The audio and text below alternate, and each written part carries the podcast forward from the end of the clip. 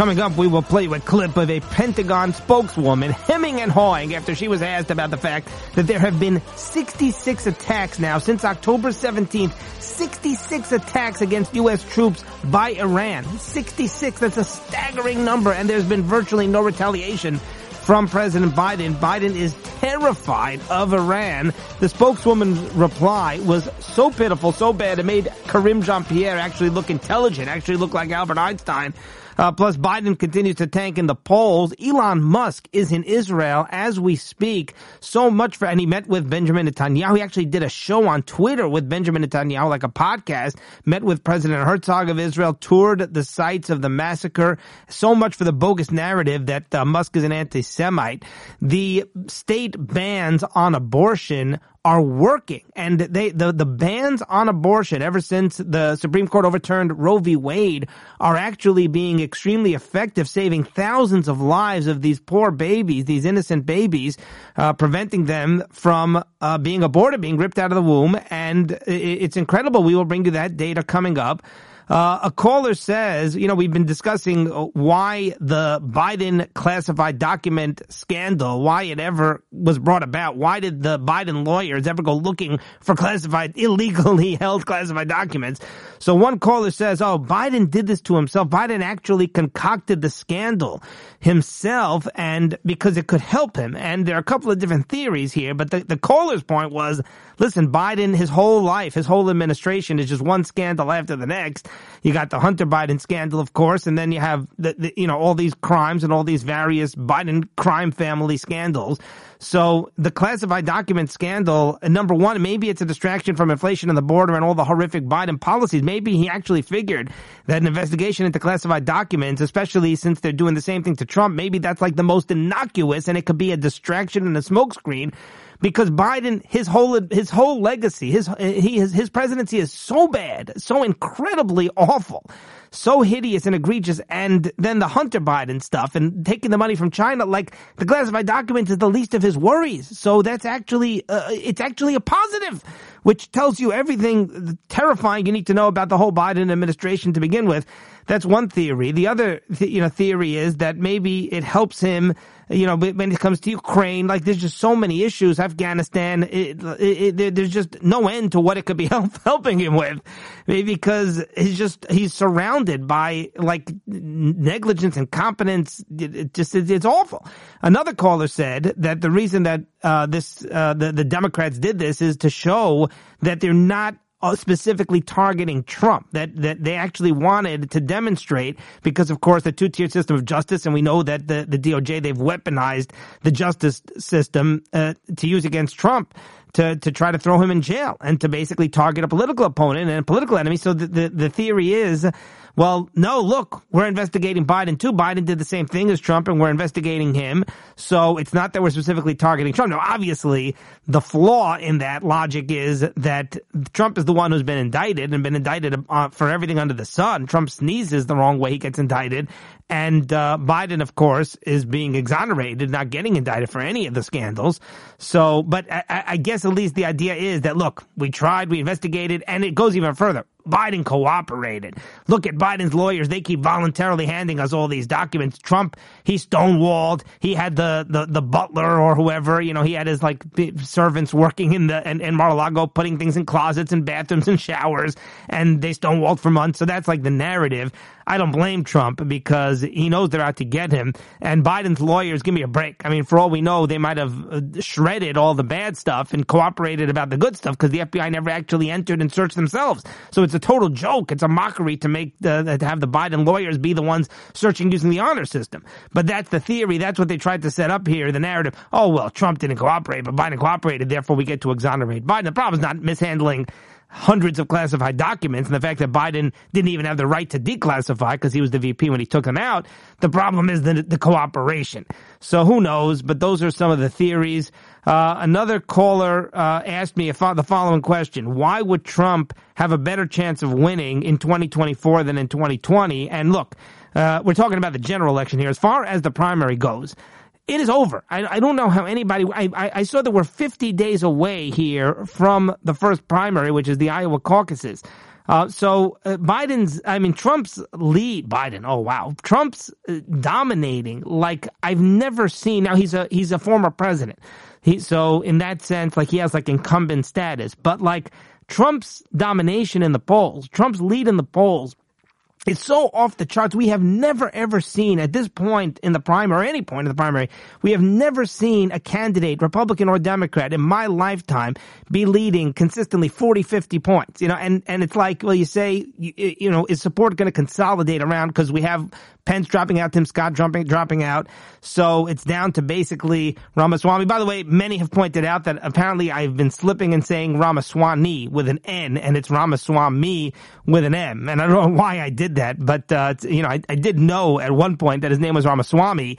I find it tr- like tricky to pronounce, happens to be Ramaswamy with an N is easier, but I'm not changing his name just because it may be simpler for me to pronounce that way. So that was just kind of a mistake and an oversight. It's like, you know, you say a lot of words and names are never my thing. Happens to be. It's very tough because when it comes to primaries and when it comes to, you know, all the politics, I mean, you really have to know a lot of names and I don't always have them sitting in front of me, written in front of me. So in general, I believe it or not, I'm not great with names. So, you know, I go on 20, 25, 30 minutes and you guys hear the one time out of many, hopefully, that I get it wrong. I appreciate it. I want you to correct me. I certainly am a stickler for accuracy, but sometimes it's tough. And let's be honest, Ramaswamy, not exactly the easiest name, nor is Vivek or Vivek. But uh, anyway, uh, you, you, you would think that support may consolidate and they may they may gain on Trump, but what's actually happening is when these candidates drop out, some of them flock to other candidates. Some of them actually flock to Trump. So it's not like the, the, the people who drop out are necessarily going to Nikki Haley or Ron DeSantis. Those voters, those supporters. So anyway, my point is that uh, hands down, Trump is going to win the primary. I don't see any other option. The the uh, the question is as far as the general election. You know, I, I, certainly think he has a strong shot of winning the general election. I've said that from day one. I, you, you never know that you cannot know. The pollsters get it wrong consistently. But the, the caller asked me, he lost in 2020. If it's a rematch, Trump versus Biden, we don't know that. By the way, I'm, I'm convinced that Biden is not going to be the candidate, the nominee. But let's just assume for a moment that it's Trump versus Biden or somebody stronger than Biden. I think Gavin Newsom is stronger than Biden. I think Michelle Obama is stronger than Biden. I think uh, Mickey Mouse is stronger than Biden.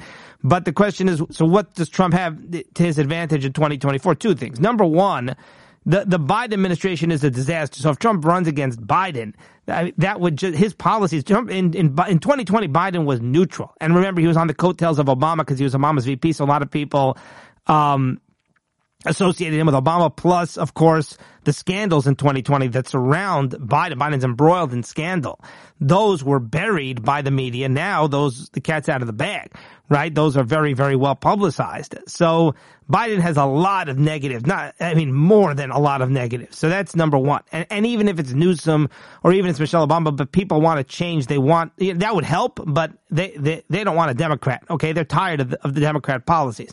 Number two, Trump knows the strategy. He will not make the same mistake again. So a lot of the issue with the cheating and the rigging back in 2020 with the universal mail-in ballots, remember Trump actually told voters don't use mail-in ballots. Now that turned out to be a huge blunder, a huge mistake because the mail-in ballots was incredibly beneficial even without the rigging, you know, because it had, gave them a lot more days. It's a lot more sure thing. When you wait till the day of the election, just a lot of bad things could happen on that day. Just a lot of people end up not voting for whatever reason. So it's much safer bet to vote early. So uh, Trump's not going to make the same mistake again. He's going to be ready for it. Number one, they're going to scrutinize the ballot counting in a lot of these swing cities, swing states, and uh, Trump is he's not going to let them outfox him again. Okay, he, he fell for it once. He's not going to fall for it again. He's going to he's going to outsmart them in terms of the strategy, in terms of the mail-in ballots, and all of that. Plus, he had COVID. COVID was a big negative, a big blemish. A lot of people blamed Trump for the COVID response, which was totally unfair. But, uh, you know, he was following Fauci and following, did whatever they told him to do pretty much. And uh, nobody, nobody could have done a, a better job. And in fact, there are a lot of things that Trump did very well, producing the ventilators and all of that. And then, of course, there's the vaccine, whatever you think of the vaccine, but, you know, he certainly executed it way quicker than anybody else would have. But COVID, the COVID response was a big negative for Trump. That's not going to be an issue in 2024. So for all those reasons, I think Trump has a much better shot in 2024. All right. Of course, the big news is that the ceasefire is in effect, and more importantly, the hostage deal and Baruch Hashem, Chasdei Hashem, many, many hostages have been released. Not nearly enough, but of course, uh, many hostages have been released at this point. It's been going on for several days, and now there's going to be more hostages that are released. So this is incredible news. And uh, look, there are many storylines, too many for us to cover. You know, but there have been some very, very heartbreaking, you know, horrific, unspeakable tragedies, of course, that have taken place. And then there were these stories of these little children being held hostage who, some of them, Baruch Hashem, many of them, the wives and the children and the families have been reunited, have been released. I mean, Emily Hand, that story is just on so many levels. That story was very, very heart wrenching. And now, Baruch Hashem, she is released. Avigail Idan, that story has captured and captivated all of us. And, uh, the, you know, the three year old girl and the two brothers are hiding in the closet and you may know the story, but it's just an, just an incredibly chilling story, a very tragic story. She did lose her parents, Rahman al Hashem Yinkaim Damam, but, uh, you know, now Avi, Avigail Idan has been, and I believe she's the only American citizen that's been released. And It's fascinating to me that, uh, that other American, that, that Biden has not insisted that more Americans be released to this point. The Usher family, which was a wife and two daughters who were abducted, their father was not with them at the time. And uh, they were taken. The father has been suffering beyond human comprehension. He said Shema Yisrael at, at the UN. So, so many heartbreaking stories, so many hostages remaining in captivity. But again, you know, Baruch Hashem, a lot of Yeshuas. So, uh, you know, the tefillahs, the schusim, they are accomplishing a lot. Again, it's not enough. Hopefully, it'll be all the hostages, Bez Hashem, at some point. And, and here's what's interesting. You know, the ceasefire and this hostage deal was delayed by one day. It was supposed to originally happen on Thursday, and then it was delayed until Friday. And, you know, the Israelis said that it had something to do with Hamas not signing the deal. The, the story was sketchy. It was very unclear. Here's my theory. I'll just share with you a theory. You know, the Israelis came up with reasons, but I think the Israelis actually wanted to delay it for a day. And the reason is because and I had this thought at the time, and then I'll tell you why I think it's confirmed because uh, the Israelis, they, before a ceasefire, the ceasefire will be scheduled, right? And there'll be several hours or a day before the ceasefire takes effect. And it, historically, not just now, the Israelis will pound away. For that last few hours, they will pound away. They will bomb and bomb and, and, and just do all sorts of incredible damage. They will really lay on and pound fiercely the last few hours before the ceasefire, getting in like every single last uh, amount of uh, bombing and artillery that they can. That, that's generally what I find.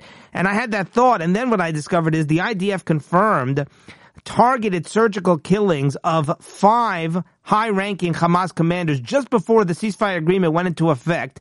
The IDF says that they were able to kill five high-ranking Hamas commanders. Officials said the precision, precision strikes were conducted using intel from the IDF and the Israel Security Agency, the ISA. So I suspect, so they were able to literally kill, assassinate five high level Hamas terrorist leaders right before the ceasefire took effect. So I think that's what happened is they realized that they needed a few more hours or they needed another 24 hours. They probably knew the locations and knew that these Hamas commanders would try to make their escape during the ceasefire. And who knows if others are doing the same thing. The Israelis, of course, are trying to protect against that, but we know there's a limit to what they can do. There's a reason Hamas wants the ceasefire. You have to keep that in mind. Now, you know, hopefully the reason is Hamas is just hoping that they can just regroup a little bit, or they're hoping that there'll be political pressure on Israel to keep the ceasefire going and extend it. I don't know, but I'm always very wary. I'm being like very paranoid here. Why did Hamas? Because they're willing to give up what they consider bargaining chips. They're willing to give up these very, very precious hostages. They're precious to us, but but they're precious to Hamas, of course, in a very different way because uh, you know they want to keep as many as much leverage as possible. So th- th- by them giving it up, they're showing you that they value this ceasefire a lot. You wonder why, but either way, Israel. I suspect that was why they delayed it was because they wanted to carry out these assassinations. All right, so a caller asked me, and we'll get to Elon Musk in Israel in a moment, but a caller asked me uh, how could I say that Elon Musk, and I'm defending him, and I, I do not believe for a moment that Elon Musk has an anti-Semitic bone in his body. Um, but a caller said, how could I possibly justify, or how could I possibly explain uh, Elon Musk's comments and Elon Musk's tweet about Jews if he's not anti-Semitic? And essentially the tweet was he was responding to an anti-Semite. Anti-Semite put out a tweet saying that uh, Jews have brought about the hatred of whites. And basically Jews have put minorities before whites and these woke leftist Jews have uh, essentially spread anti-white hate and the hatred of whites and the implication is that somehow like Jews want to displace whites, something along those lines. And, uh, and that pulls, all you know, that of course alluding to an anti-Semitic trope. And Elon Musk said, you speak the absolute truth or something along those lines. And then Elon Musk later clarified he didn't mean all Jews. It's the ADL, but not only the ADL. Okay. So the caller said, how is that not anti-Semitic? You know, the caller said, what does that mean? If somebody says that Jews want to basically eradicate whites and create, spread around white hate, that is an anti-Semitic statement. And my answer is, and I tried to explain this last time, but it could be that I wasn't clear, is very simple. Elon Musk was not discussing Jews as a whole. He wasn't discussing the Jewish people or the Jewish nation. He was discussing certain groups of Jews and a limited number of groups of Jews. So where he made the mistake was, and and it's and it's an inexcusable mistake. And I'm not condoning the mistake, but you got to be careful. Just because somebody misspeaks doesn't make them an anti-Semite. And a lot of others have said he's not an anti-Semite. He's not. He's simply not. Look at his track record. And, but but but what what he did was he overgeneralized. So here's how I explain his statement without making it anti-Semitic: is he was talking about a specific segment of of the Jewish population, and it's a significant segment. It's the ADL woke leftists. It's the secular Democrat Jews. There's a lot of them. I don't know the numbers, but there's a lot. He's talking about the J Street Jews, and there's just a lot of Jews out there, liberal Jews, Jews who are basically self-hating and they they they they're politically like eh, correct, so to speak. They they, they, they, they defend minorities and they does bring about a lot of problems against themselves as Jews, but they basically don't like whites. And they're whites, by the way, but, but they have this like self-hating guilt. So they promote all these very leftist radical causes and that has led ironically to a lot of anti-Semitism, and that's what Musk was talking about. So he's talking about not just the ADL, he's talking about the college professors. You know, there's there, there's a lot of Democrat Jews out there who have promoted um, racism against whites. That's what he's talking about. So the, the, how is that not anti-Semitic? I'll tell you how because he's only talking about those groups. And yeah, a lot of those groups are predominantly Jewish, so he's referencing Jews, but he didn't mean all Jews, he didn't mean most Jews, and yeah, he, he misspoke because it sounded like he was like talking about Jews in general. I'll give an example, right? Let's say that I said, I said that black groups like BLM, uh, are, you know, are racist against whites, right? So does that make me a big, if somebody says uh, blacks are racist against whites, right? Or, or, or somebody says something along those lines, right? That blacks are extremist, extremists, that blacks like hurting are anti-police and, and something like that, right? That would be viciously racist. But if somebody says, well, there are black groups that do that, black, extremist black groups, Antifa, BLM, and, and, and talked about a, a segment of the black community, right? They're not, that's not racist. You're talking about one segment of the black community. Or, you know, if somebody says MS-13 gang members are animals, right? That's not, uh, you know, that, that, that, that's not racist against Hispanics. But if somebody says, you know, Mexican groups are, or Mexicans are, are animals or something like that, you, you understand there's a fine line there where you're targeting or you're specifically referencing a group uh, uh, within a certain ethnicity that's not racist and that's not bigoted to talk about one group. If you talk about MS-13 gang, even though MS-13 gang members happen to mostly be predominantly Hispanic, but that's still not racist. But then if you get too carried away and you start talking about the group in general, then you're towing the line and you're teetering on racism. So Musk, what he should have said is groups like the ADL, there are groups of Jews, there are segments of the Jewish population that are woke, that are leftist, that promote white hate. He should have said that. Instead, he was responding to a tweet. The tweet was generalizing about Jews. That tweet is probably an, an anti-Semitic tweet, no doubt about it.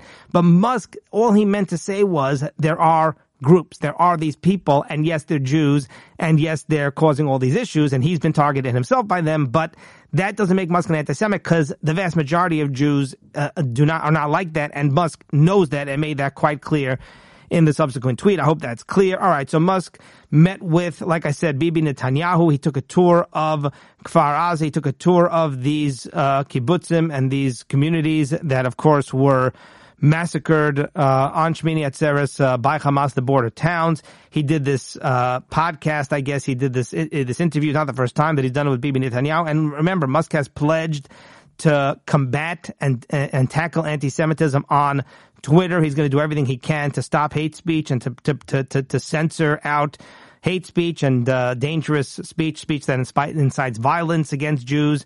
So he's really pledged to do everything that he can, I think, to help Jews, to help the Jewish cause. I think he really is a true friend of the Jews, and uh, I think he's made that very, very clear. Another caller made the point. Caller said, listen, it's good Trump is not president right now during this uh, Hamas, at the time when this Hamas massacre terrorist attack took place. He says, a very interesting point here. He says that uh, imagine if Trump were president, and uh, of course now Israel waging war on Hamas in retaliation from the attack.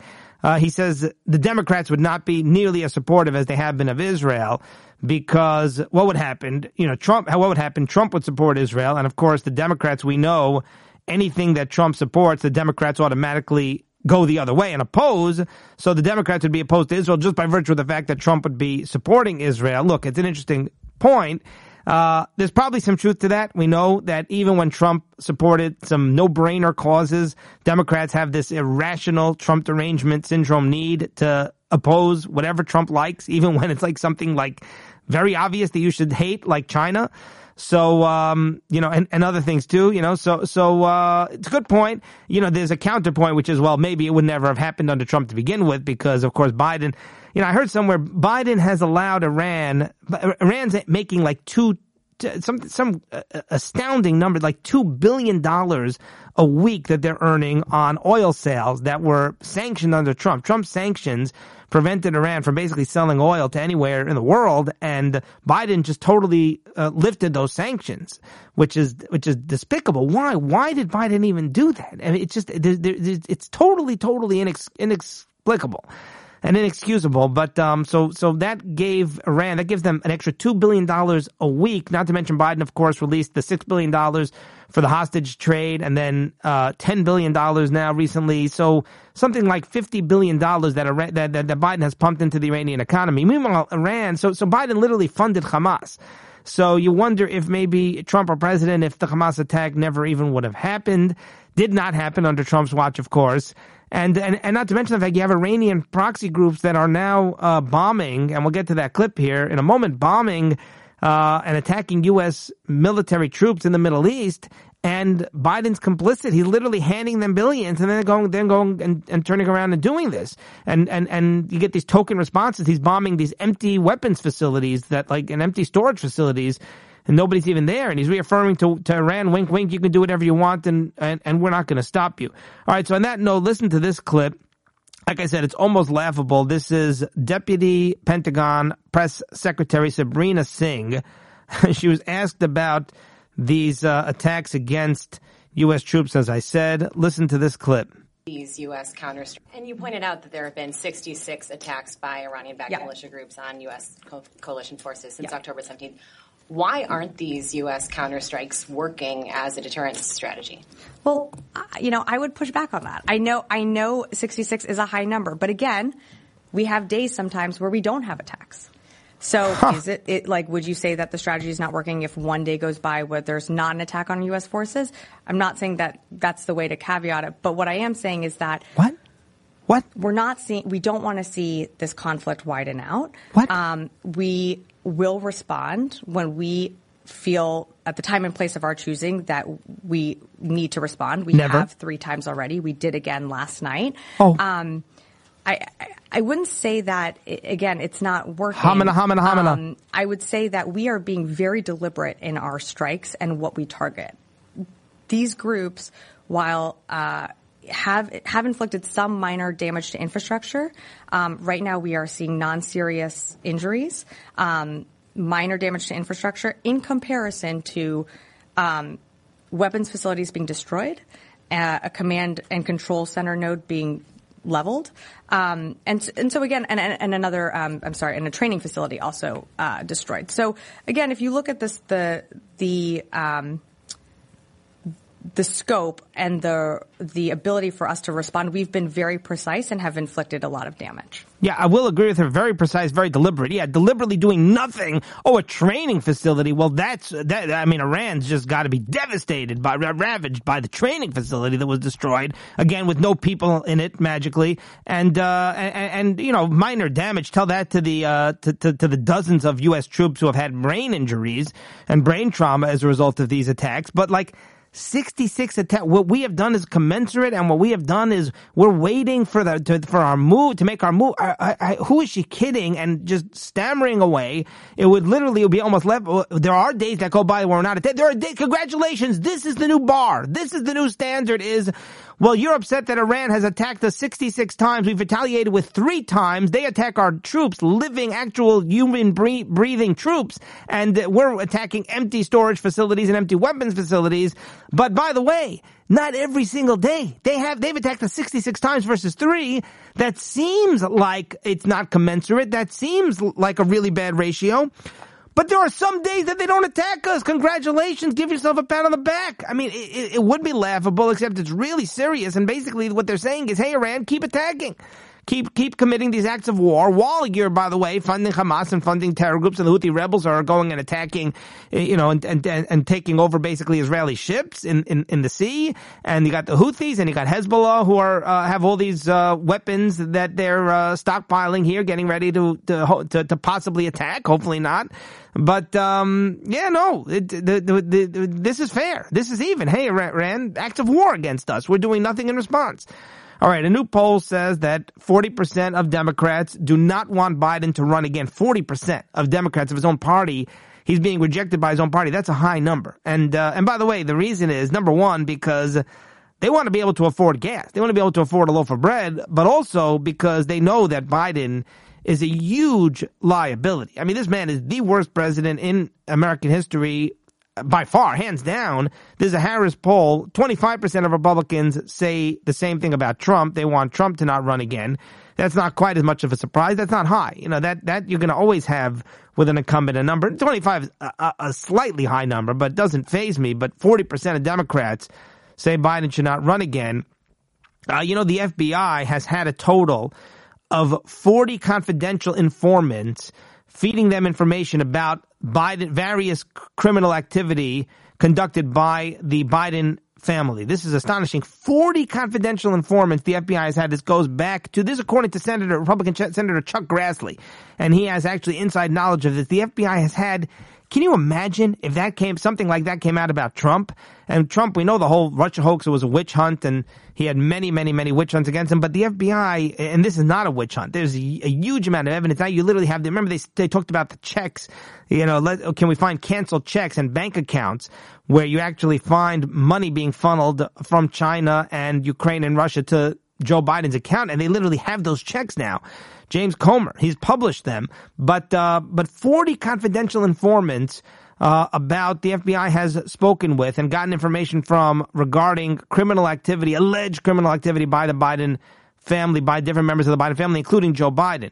Now, how has the media not? Now, the media, of course, they shut it down, the, the, down these stories. They bury these things because they want to bury these things. But in addition, the FBI has actually shut these stories down. When the media has gotten wind of some of this stuff, the FBI will just tell the media, listen, it's Russian disinformation or foreign disinformation. And the media will say, oh, well, it's foreign disinformation. Then, of course, we're not going to report it, just like they did with the Hunter Biden laptop, where you literally had 51 uh, Intel, 51 leaders in the Intel, uh, in va- various Intel departments, 51 intelligence senior officials signing a false letter, a bogus letter, claiming the Hunter Biden laptop was a fake and was Russian disinformation, which was a lie. And of course, none of them facing any consequences. All right, so exciting news, as I said uh, the the state bans on abortion have have been working.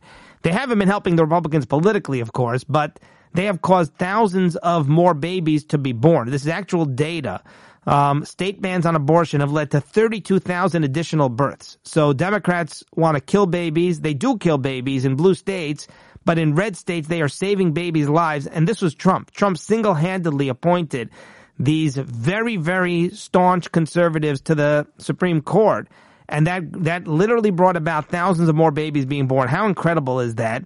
Doesn't get any credit. An analysis um, published last week by the Institute of Labor Economics, about 32,000 more babies were born because of state abortion bans that have been enacted since the court overturned Roe v. Wade. Births have increased in every state with an abortion ban. They actually checked birth data from the CDC and between one fifth and one fourth of women living in the 14 states that have abortion bans, um, did not get an abortion that they otherwise might have gotten based on, again, comparing the statistics and the numbers to, to, to years before the ban. An average of 2.3% more babies were born in states with abortion bans compared to states without the bans. So it's an incredible number. They, they literally, the numbers show 32,000 additional babies born and it, it happened literally in the states where they have banned abortion. And again, it doesn't help the Republicans politically. Politically, it's like the third rail. It's it's very toxic, and they're going to have to figure out some way to address that. But it is an incredible policy, and it's accomplishing exactly what we were hoping it would accomplish. Uh, staggering new report: the amount of spending, the total amount of additional spending that took place, government spending as a result of COVID. $7.5 trillion. $7.5 trillion of additional money. It's in addition to all the trillions that the government spends every year to begin with were pumped into the economy and then they wonder why inflation is out of control. This is why inflation is out of control because they literally created spending $7.5 trillion in additional spending p- programs and that money gets flooded throughout the country and that devalues the dollar like crazy. Uh, mostly COVID relief and of course Ukraine funding. This is according to the Heritage Foundation. Um, let's see. And by the way, the White House keeps saying inflation is going down. It's a lie. Inflation is not going down. It was just, it was so, it was going, growing at such a high rate. Now it's growing at a slightly lesser rate. That's not called inflation going down. It's actually still going up, but it's going up at a less rate. It's like, it's like you're going from like 50 to 80 miles, like, it's like you, you go from 50 miles an hour to 80 miles an hour in your car in like two seconds and then you go from 80 to 90 miles an hour, 90 to 100 miles an hour, but it takes four seconds instead of two seconds. That's what it, that that's what it means. They're they're looking at the it, it's actually going up, but they're but it's going up at, at not as quickly as was going up. That's literally what these numbers mean. Anyway, uh, the amount of additional spending passed by Congress from March 2020 through December 2022, which was the COVID era is astonishing. Like I said, is seven and a half trillion. It's more than fifty-seven thousand dollars per household. So if they had just given every household fifty-seven thousand dollars, that would have accomplished the same thing, except we'd actually have that money we'd be able to put into savings or invest the money. Instead, they did it through COVID spending, so it ended up being totally wasted and all the fraud and everything else. $57,000 per household spent on COVID. It's, it's insanity, ludicrous. The COVID relief in March of 2020 was 2.2 trillion. American Rescue Plan, 1.9 trillion. Infrastructure bill, which was again basically a response to COVID and was not about infrastructure, was 1.2 trillion and something we couldn't afford, even if it was about infrastructure. Democrat, the, the December 2020 stimulus package, again, COVID relief, 930 billion. Inflation Reduction Act, which increased inflation, 565 billion. The Ukraine Supplemental Appropriations Bill, 113 billion. Unbelievable. And Heritage Foundation says it's not just the Democrats to blame. You can blame Republicans too, as I keep saying. This is not Republican versus Democrat. I'm sorry, I'm not giving the Republicans a pass here, and I'll even blame Trump to some degree. But Heritage says, quote, members of Congress from both parties use COVID to give up any pretense of fiscal responsibility, use deficit spending to enact a panoply of new programs. All lawmakers must work to return to responsible governance immediately. Yeah, good luck. Don't hold your breath the Chinese military, this is very, very disturbing and frightening. The Chinese military confronted a U.S. ship. The Chinese military encountered a U.S. ship in international water. So the U.S. ship, uh, this U.S. vessel, which was which was a warship, by the way, had every right to be there, and yet the Chinese military, the Chinese Navy, literally chased it out, chased it away, and it went flying. Okay, it fled. The the this U.S. warship fled um, from the threat of this Chinese naval ship, and it had no right to do so. The Chinese ship had no right to chase the, the, U.S. ship away. The American ship had every right to be there. But again, we're terrified of China and we run. We are cowering in fear. Thank you, President Biden. Trump never would have done this. So what happened was the Chinese military confronted the U.S. US ship in international waters, forced it to leave, and um, China claims they own the territory, but they don't. And this is part of the problem. This is a huge part of the problem is China keeps claiming more and more territory in the South Pacific, and nobody's doing anything to stop them. They're literally just taking control over a huge chunk of the South Pacific, and it's very, very dangerous. They're gaining an awful lot of power and leverage. So, but one second, I, I thought that there was no friction anymore between the Chinese military and the U.S. military. Remember, Biden Biden and, and President Xi, they ironed out their differences. Remember how Biden looked President Xi in the eye and they agreed that their militaries would cooperate. There'd be no more fric- friction. Uh, remember, they knocked out all the homeless people. They kicked out the homeless people in San Francisco, cleaned it up. By the way, I was wondering, are, are the homeless people back? What happens if you go to San Francisco now? Are the streets once again riddled with homeless people now that China has left? Somebody made the point, a comedian, Bill Maher, he said that why did you need President Xi? Why did you need to clear out the homeless people? You have all these people addicted to fentanyl in San Francisco.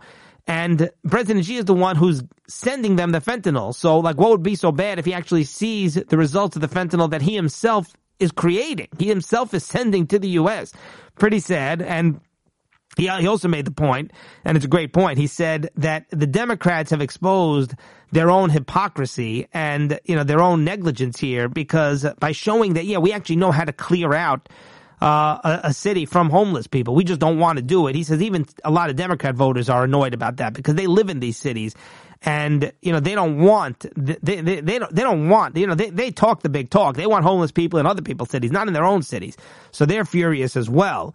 But um but either way, I, obviously they didn't iron out their differences. China's military uh, drove out a U.S. warship from waters that it claims to own in the South China Sea accused the United States of being the biggest destroyer of peace and stability in the region. So they're spreading their bogus propaganda. Senior Colonel Tian Junli, spokesman for the People's Liberation Army, said the guided missile destroyer USS Hopper entered China's territorial waters illegally. Now again, that's not true. They were legal, but but China says it's illegal and they keep doing this. They keep claiming more and more territory that's not theirs and chasing foreign uh, vessels out. And it's very, very dangerous because China's gaining this major stronghold. Their military is extremely powerful, and the United States' military is weak pitiful and terrified. They, they, they, they, they, they, they run with their tail between their legs. They drove it away uh, according to law. That's what China's saying. It's not according to law. Tian criticized the United States, labeling the action as a serious violation of China's sovereignty and security. This is what they do. They play these games. Very, very dangerous games, and they're testing. They are testing Biden, and Biden is failing abysmally. Um, this is not Chinese territory. They've claimed the entire South China Sea as their own. That is totally made up by them. They're enforcing it. Biden backs off. It is really, really very upsetting. All right. The Washington DC Metro Police Department has announced that Washington D.C. has now surpassed 900 carjackings over the past year. 900 carjackings. And listen, this is according to the carjacking dashboard. And when I saw this, Washington D.C., the Metro PD, which is Washington D.C.'s uh, police force, they have a carjacking dashboard. So you know when you have a problem, here's how you know you have your city has a problem. Washington D.C. When they have their own carjacking dashboard, I don't want to live in a city that has a carjacking dashboard in the first place. That is how you know you're in trouble. So 901 carjackings year to date, uh, and only 157 carjacking arrests. Um, 77% of the carjackings committed in Washington D.C. involved a firearm. So it's really terrifying. And just so you know, compared to last year, it is 400, last year was 484 carjackings for the entire year. Now it's 900 and the year's not even over. So that is really terrifying. Um, the, uh, and of course we know that they're combating carjacking with a uh, with dash cams and air tags. They're not they're not hiring more police. They defunded the police. They're not prosecuting these car thieves. But the DoorDash actually funded um, camera kits for dash cams, five hundred thousand dollars to pay for twenty five hundred camera kits, dash cams. So now, now, by the way, they don't really understand how this is going to work you know, uh, Jessica Gray, high school administrator, she was waiting in line for an AirTag and she was interviewed by a reporter and she said she didn't really understand. She said, when you think about the response time, by the time the police respond and track down the car, is there going to be anything left of the car? And police Sergeant Anthony Walsh didn't promise that police would be able to recover a stolen car intact, but he said that they'll be able to track the thieves and hopefully pull security camera footage uh, uh that the route uh, of the route taken by the thieves and track down the thief and eventually I mean give me a break. The whole thing's just a joke. It's just it is a PR stunt. All right. The NYPD is leaving the uh, police officers and the NYPD leaving the police force in droves. We'll have to wait till next time. President Biden is using an obscure law from the Cold War era to ban gas stoves. And we have gone from don't believe those conspiracy theorists the, your gas stoves are safe your gas appliances. Biden doesn't want to ban them. We've gone from that to literally a Fox headline. Quote, Biden invokes wartime powers to fund electric heaters as he cracks down on gas appliances. You can't make this stuff up. I guess that's going to wait till next time too. That's going to do it for today. And we will see you next time.